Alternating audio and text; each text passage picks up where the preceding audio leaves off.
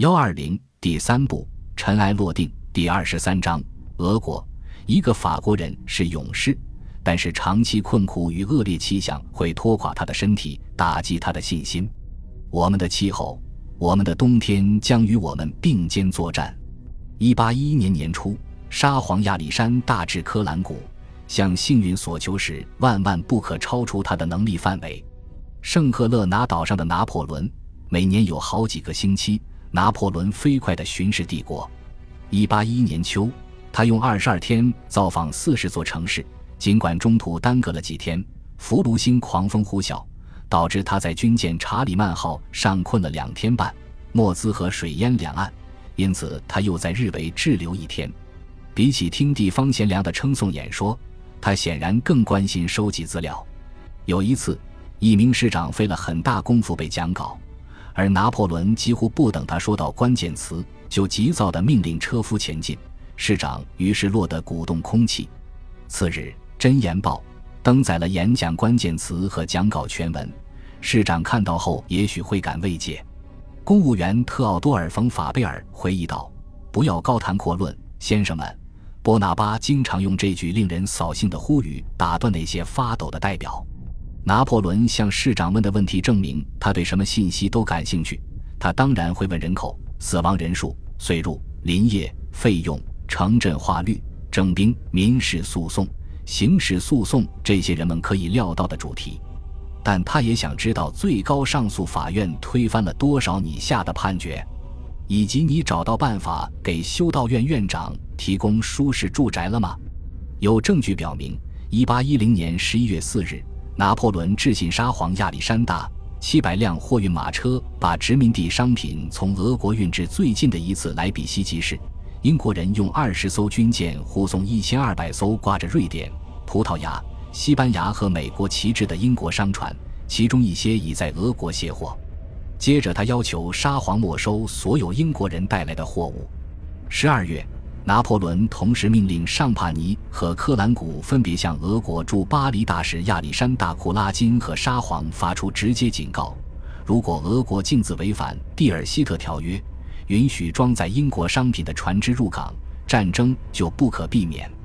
一八一零年十二月十九日，拿破仑将汉堡、不莱梅、吕贝克等汉萨城镇并入法国。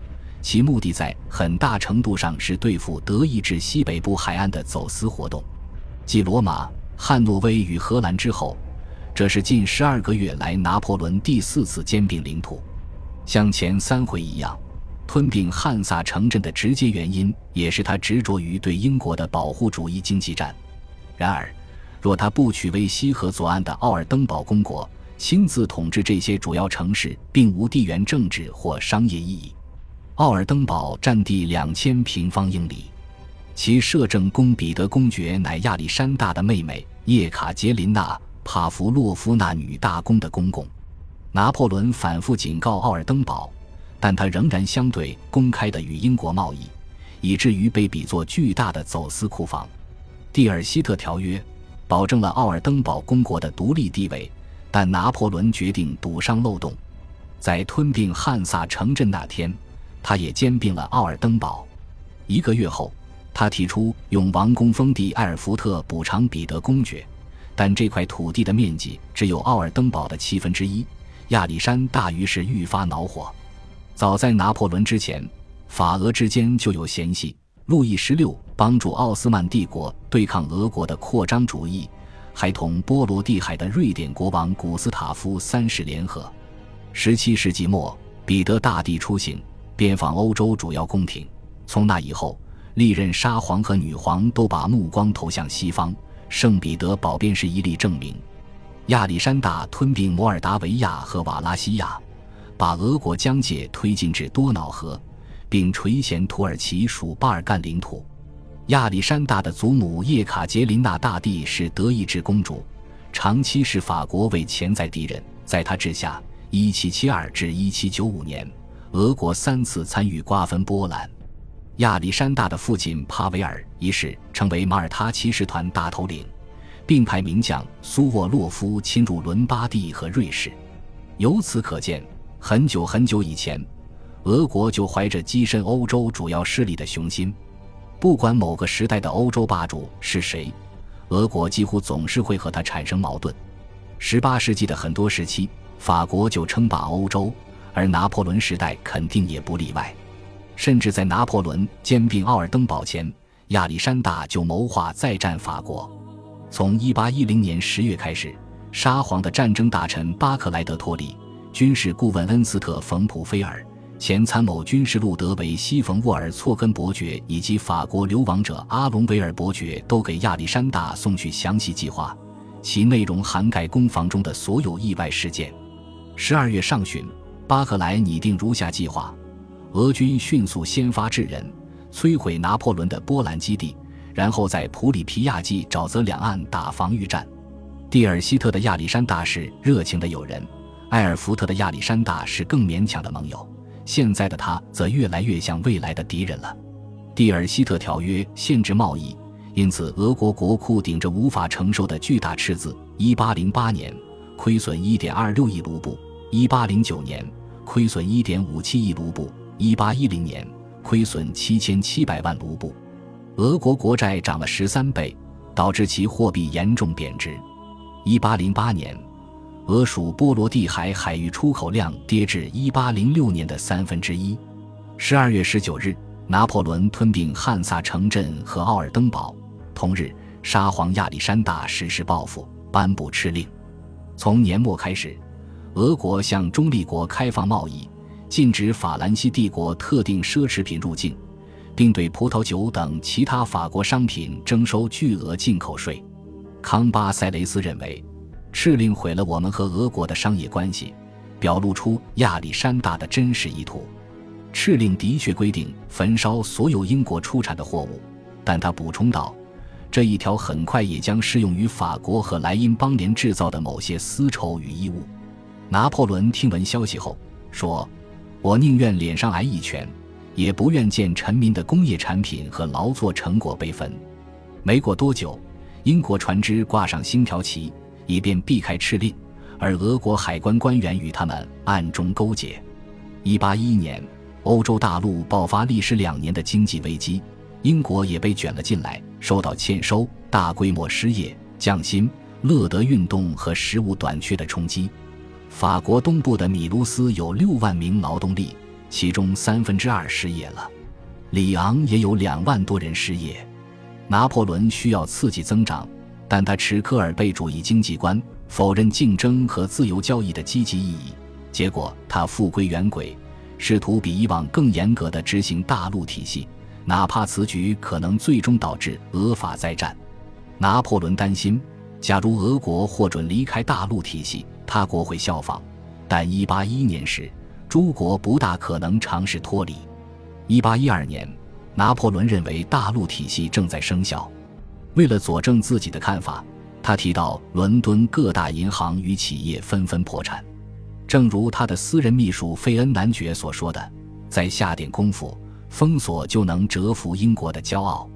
拿破仑认为英国不能同时承受费恩列出的是：英国占领印度，与美国开战，在地中海建立势力，保卫爱尔兰和他自己的海岸线，派海军大军驻防。与此同时，他还在半岛和我们打一场顽固的战争。事实上，既然英国刚好能够同时应付这些任务，这就表明其政府与基础经济实力值得认可。但拿破仑确信，若想打击英国商业，大陆体系需要遍布全欧洲。1807和1809年，他分别把普鲁士和奥地利纳入体系。现在，他绝不会允许俄国打破体系，哪怕英俄贸易对英国经济来说根本不重要，肯定不及对俄国经济来的重要。当时，约百分之十九的英国出口商品流入伊比利亚半岛。这也说明为何拿破仑不应给俄国施压，而应重返半岛。拿破仑认为，1811年全年和1812年上半年，他的大陆体系狠狠打击了英国。事实的确如此，这一时期也被称作英国的大危机年代。贸易额迅速下跌。1810年，百分之三的政府统一公债价格为七十英镑；1812年，它跌至五十六英镑。一八一一年和一八一二年，粮食欠收，导致食物短缺和通货膨胀。一八一零年，预算赤字为一千六百万英镑，军费开支致使一八一二年赤字涨至两千七百万英镑。一八一一年与一八一二年之交的冬天，百分之十七左右的利物浦人口失业。英格兰中部和北部到处是潜在的暴徒和勒德分子，政府得部署民兵对付这些人。他们中的首犯被判流放澳大利亚，有时甚至被处死。一八一二年六月，英美因贸易和强行征用问题开战，这实际上意味着英国经济进入最糟糕时期。然而，斯潘塞佩瑟瓦尔一边铁了心地坚持半岛战争资助计划，一边应付费恩列出的其他任务。由于拿破仑发动俄国战局，1812年年末至1813年年初，英国才卸下身上的巨大压力。要是他没有征俄，我们无从得知英国在大陆体系面前还能撑多久。